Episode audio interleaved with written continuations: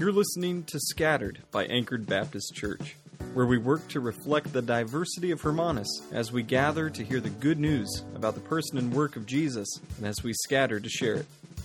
We hope that you enjoy. O foolish Galatians, who has bewitched you? It was before your eyes that Jesus Christ was publicly portrayed as crucified. Let me ask you only this Did you receive the Spirit by works of the law or by hearing with faith? Are you so foolish that having begun by the Spirit, you are now being perfected by the flesh? Did you suffer so many things in vain, if indeed it was in vain? Does he who supplies the Spirit to you and works miracles among you do so by works of the law or by hearing with faith? Just as Abraham believed God and it was counted to him as righteousness.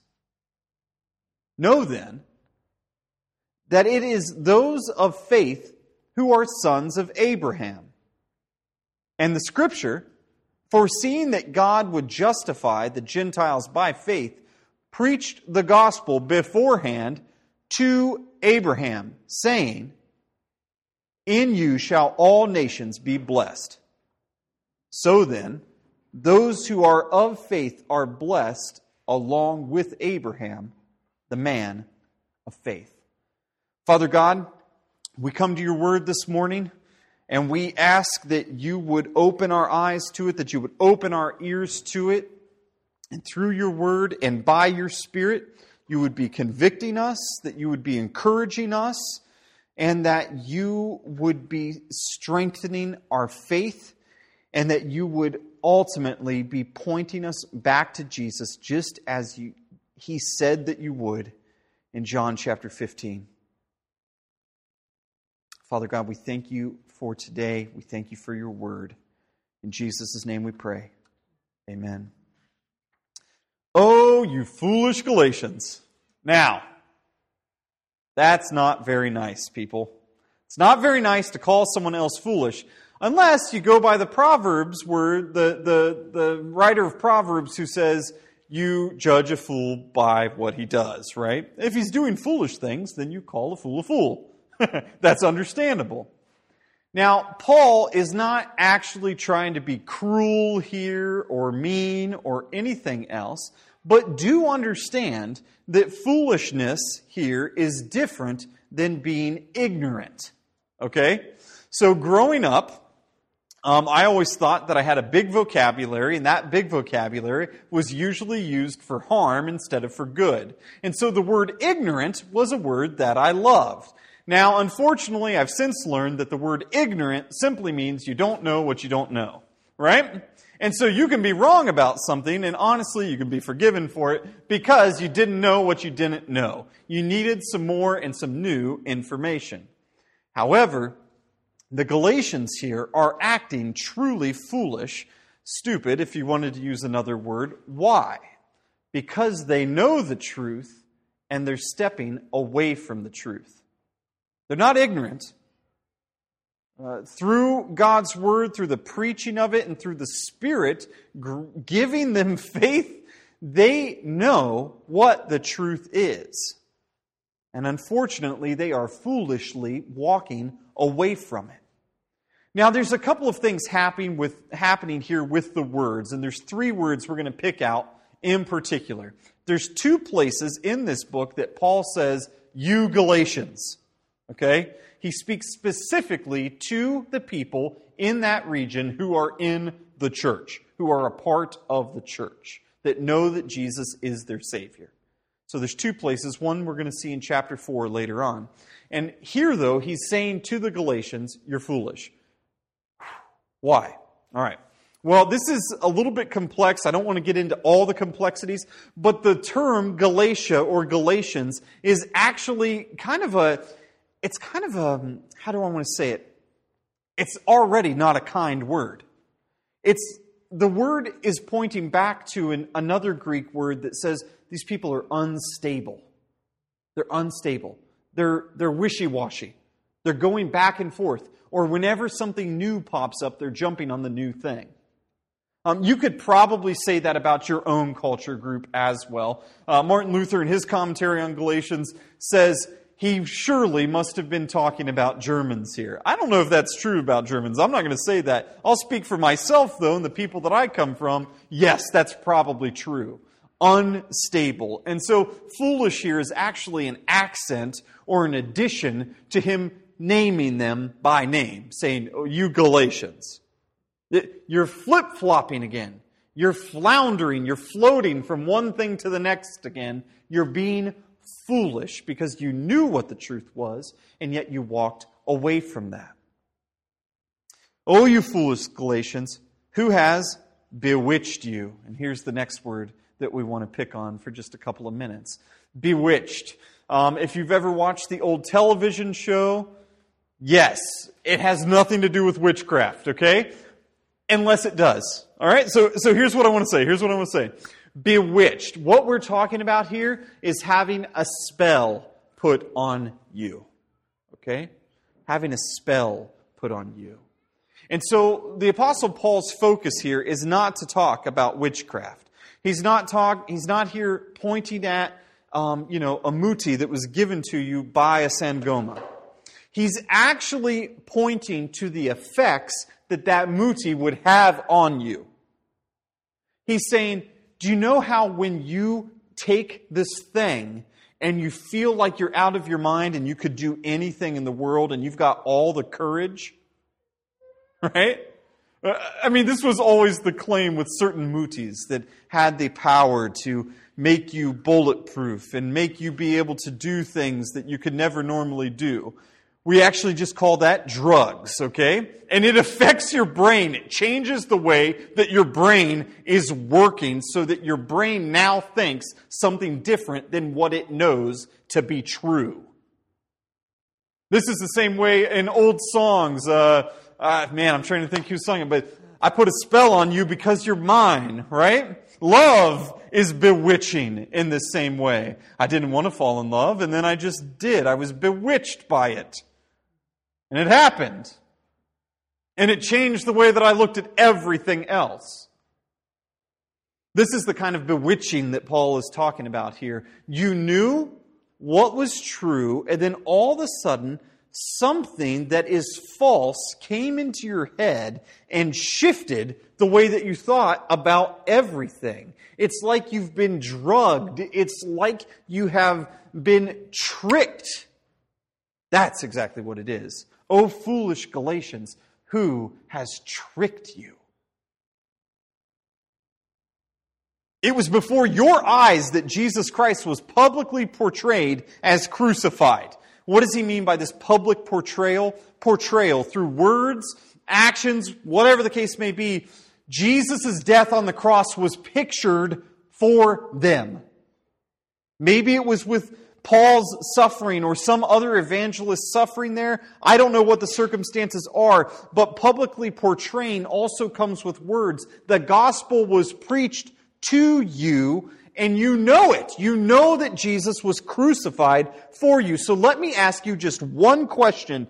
Did you receive the Spirit by works of the law or by hearing with faith? And here's where we start to have a little bit of a rub in our lives. Because a lot of us are able to look at what the Galatians are falling back into, the works of the law, and say, well, I don't, you know, I don't believe I have to eat kosher. I don't believe I have to wash my hands in a certain way. I don't believe I have to observe certain festivals or meals. I'm not falling into the trap of works of the law. But everything in this world tries to demand that you follow and obey it. Everything in the world. Um, let's say that you are one of these strange people who enjoys exercise, right? And so what do you do? You tell yourself, if I don't exercise, I'm going to be unhealthy. You've just created a work and a law for yourself to say, I must do this, I must get it done. Is it bad? No, it's not bad. In fact, it's good for you.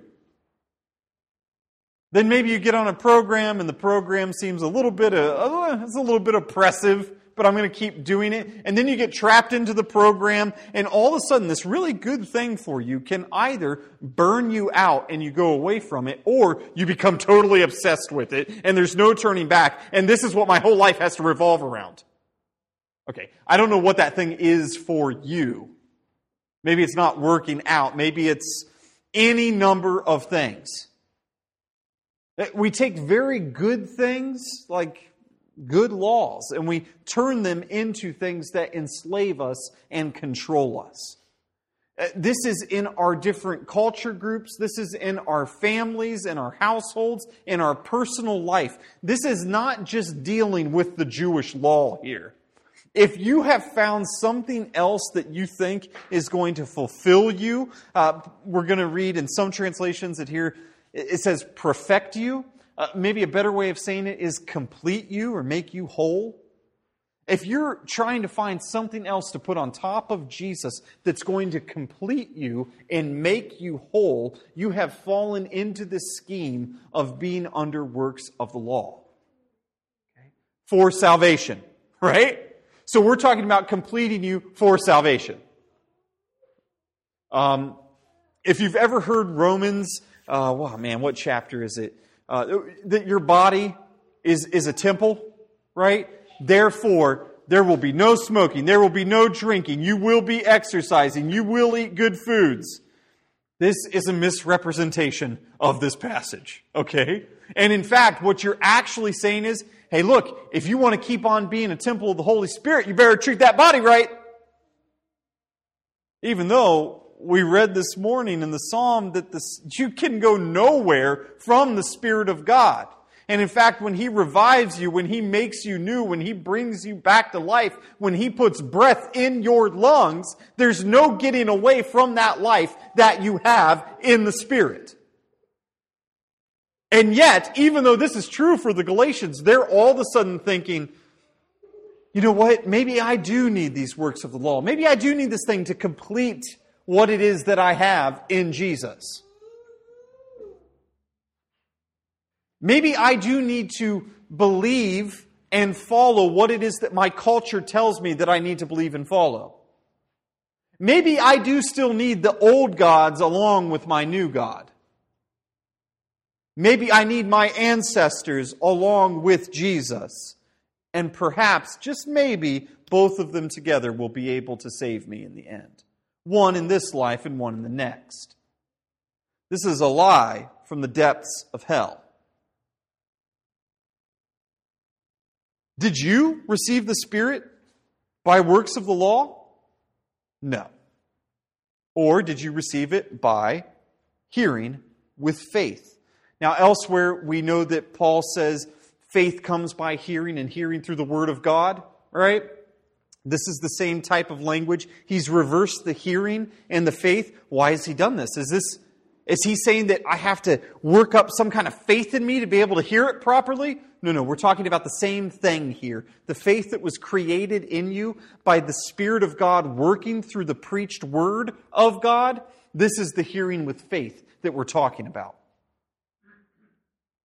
Are you so foolish that having begun by the Spirit, you are now being perfected or completed or made whole by the flesh? Did you suffer so many things in vain, if indeed it was in vain?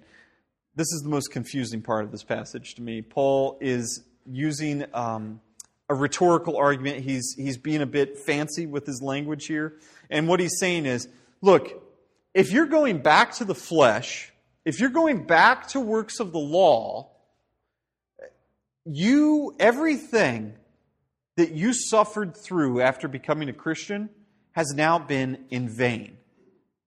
He says, unless it wasn't really in vain, because this is true and that is false. So let me, let me try to work it out just a little bit more here. Um, what did the Galatians suffer when they came to Christ? Did they have to suffer to come to Christ? Uh, no. it's kind of like what we were talking about in the marriage class this morning.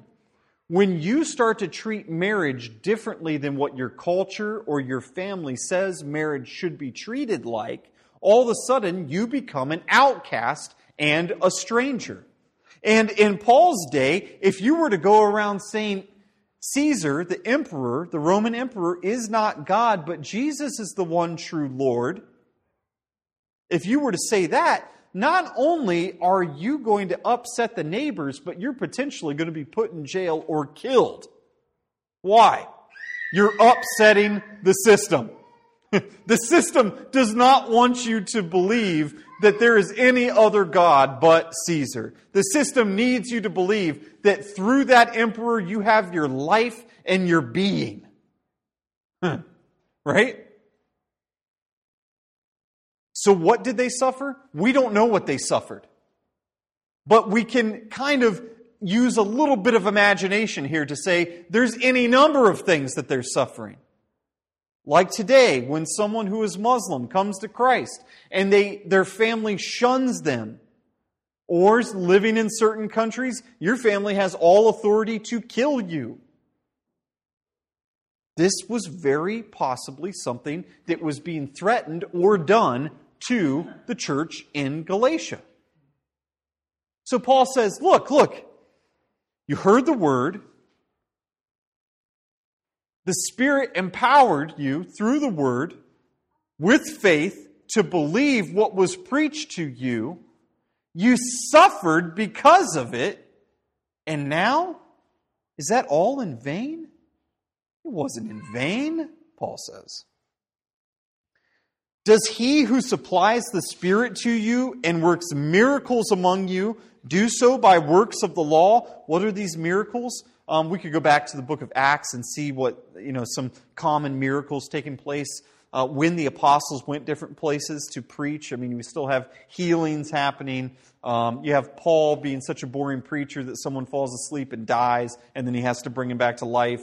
We've got that type of thing going on, okay? So uh, miracles take place when the apostles are going places. And um, we don't know exactly what they are, but there seem to have been some miracles that the churches in Galatia witnessed when the gospel was being preached. Does he who supplies the Spirit to you and works miracles among you do so by works of the law? So, when I came to you, did I first teach you all of the commands of God? And I said, now do it and come back to me. Okay. Oh, you, you're doing all of them since your youth. Good job. Now, this is one of my favorite stories in all of Scripture, right? The, the rich young ruler uh, comes to Jesus and he says, oh, I've been doing all those things since my youth. Really? Have you? yes, we believe you. Um, no, we don't. We don't believe him, right? Because that, that's not true. No one does. And what does Jesus do to him? Oh, you obey all of it. Here, let me turn the law up to you. Why don't you go give everything that you have? It's not good news that Jesus has given to him. In fact, it makes him quite sad because he realizes that he can't actually do what the law demands of him. He needs someone other than himself to save him. Very similarly, this is the argument that's being made here. Look, when I came to you, did I give you all the laws of God? And then you checked them off one by one and said, okay, I did them all all of them. This week, I did them. Now I'm going to come and I'm going to get saved because I know that I'm good enough to come to Jesus. No. The one that works miracles among you, uh, who supplied the Spirit to you, didn't come and demand that you follow all the law to know that Jesus is your Savior, or by hearing. Uh, so, how did it happen then? By hearing with faith. Again, so we have this, this going back to hearing the Word of God and believing it. Just as, and here's where we have an example. Um, now, in those first couple of verses, in those first five verses, before we move on to verse six, um, I think that I think that there's a couple of parallels that we need to draw. One to some place that we were at last week with the Apostle Peter. Right? He's eating the pizza with the meat and the cheese, and then He's sitting around with everyone else. They're all enjoying their pizzas. And then he steps away from the table and he goes and he sits down with the with the vegetarian pizza eaters over here, the guy's sent from James, and he acts like, "Hey, nothing's changed. Everything's good. I'm obeying the law." Right? And what does Peter? What does Paul say? I condemned him to his face. Why? Because he was going against what he knew to be true. This wasn't just an example of Paul exerting his apostolic authority. This was an example that Paul was giving to the Galatians to say, You've done exactly what Peter did. All of you were sitting around reading this letter and saying, How could Peter do that? He's an apostle. And he's saying, You did it, Galatians. You foolish Galatians. You stood up and you walked over to the other table and started thinking that this law was going to save you. You forgot that it was by faith and that faith was a gift given to you by God. Jesus Himself, the gift given to you. And we know that the Spirit has been at work in them. How do we know that? Well, uh, let me just read a couple things here. Romans 5, verses 1 to 5. Therefore, since you have been justified by faith, we have peace with God through our Lord Jesus Christ. Through him, we have also obtained access by faith into this grace in which we stand, and we rejoice in hope of the glory of God. Not only that, but we rejoice in sufferings, knowing that suffering produces endurance, and endurance produces character, and character produces hope, and hope does not put us to shame because God's love has been poured out into our hearts through the Holy Spirit. How do we know that all of this is true? Because God, the Holy Spirit, has poured out into our hearts. Romans chapter 8 verse 9. You, however, are not in the flesh, but in the Spirit if in fact the Spirit of God dwells in you. Anyone who does not have the Spirit of God does not belong to him. You are a Christian, saved by Jesus, you have the Spirit of God dwelling inside of you.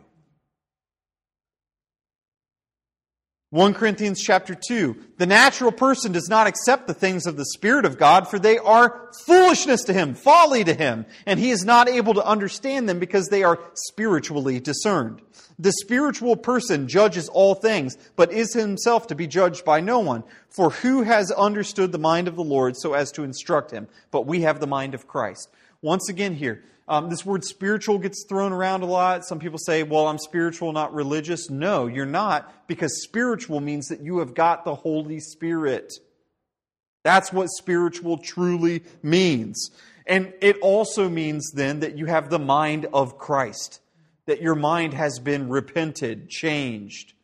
You have been taken from one place. You are a brand new person. And what Paul is saying to the Galatians here, if you are now living your life according to the works of the law, you're going against your very nature because you have God the Holy Spirit dwelling in you. And you're shoving everything back in his face, saying, I can do it myself. I don't even need God to dwell in me. No. It comes by hearing with faith, just as Abraham believed God, and it was counted to him as righteousness. Know then, know then that those that it is those of faith who are the sons of Abraham. We'll dig a little bit more into this next week and as we go in this letter, but what Paul is saying here is earth shaking. He's saying if you claim to be a son of Abraham, it's not because of the blood that runs in your veins. It's because of the faith that resides in you along with the Holy Spirit. This is earth shattering because even, uh, even when Jesus was alive and ministering, and the Pharisees would come to him and he, he says, uh, You think you're safe and saved because you're sons of Abraham. God can make the family of Abraham grow up out of these rocks right here, Jesus says. You're sons of who? The devil, Jesus says. Those are hard words. The blood in your veins makes you the sons of the devil, not the sons of Abraham, because the sons of Abraham have and the scripture foreseeing that God would justify the Gentiles by faith. And now there's a couple of examples of what we could be talking about here. Um, Genesis chapter 15, Genesis chapter 17, and Genesis chapter 12. These are all places where God is um, either giving or repeating a covenant, a commitment, a promise that's being made to Abraham. Okay?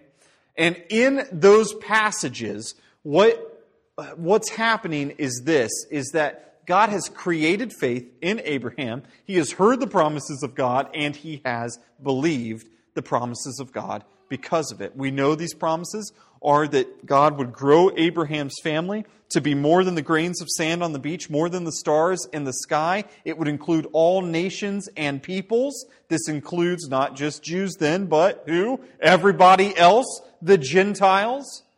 And so we have here Paul referencing back to these passages to say you could go back to Scripture and you can see it there. The Gentiles were going to come to faith. But also, I think there's a bigger argument that Paul is making is that you go back to all the scripture, or else he would have just mentioned the Genesis passages, right? He's talking about all of scripture is pointing to the one day promise of Gentiles coming to faith outside of being Jewish. And he says, Galatians, who aren't Jewish, that's you. That's you.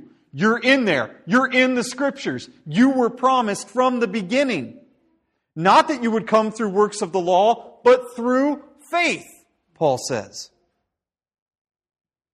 And the scripture, foreseeing that God would justify Gentiles by faith, preached the gospel beforehand to Abraham, saying, In you shall all nations be blessed. So then, those who are of faith are blessed along with Abraham, the man of faith. Anchor Baptist Church, if you know Christ is your Savior, if you know that you are a sinner, like we confessed at the beginning of the service together, if you know that God the Holy Spirit renders unto you the forgiveness of sins through the preached word of God and the promise of Christ, you are a child of God who is also a part of the family of Abraham that is not based upon blood, it's not based upon works of the law, it's based upon faith. Here's our big idea for this week. Maybe. Your foolishness or Jesus' righteousness will be counted to you. Your foolishness or Jesus' righteousness will be counted to you.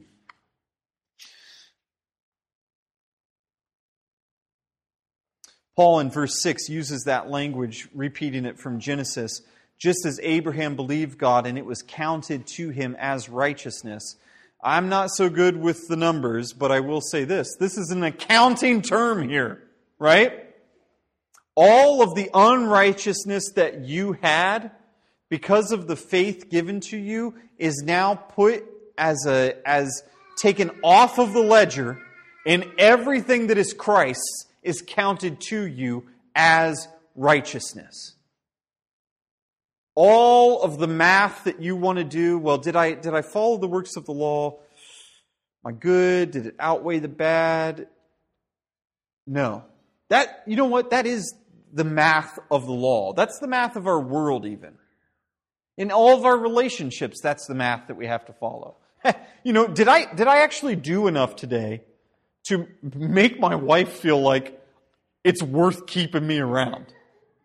Did I love my children enough today to where they're not going to resent me in the future?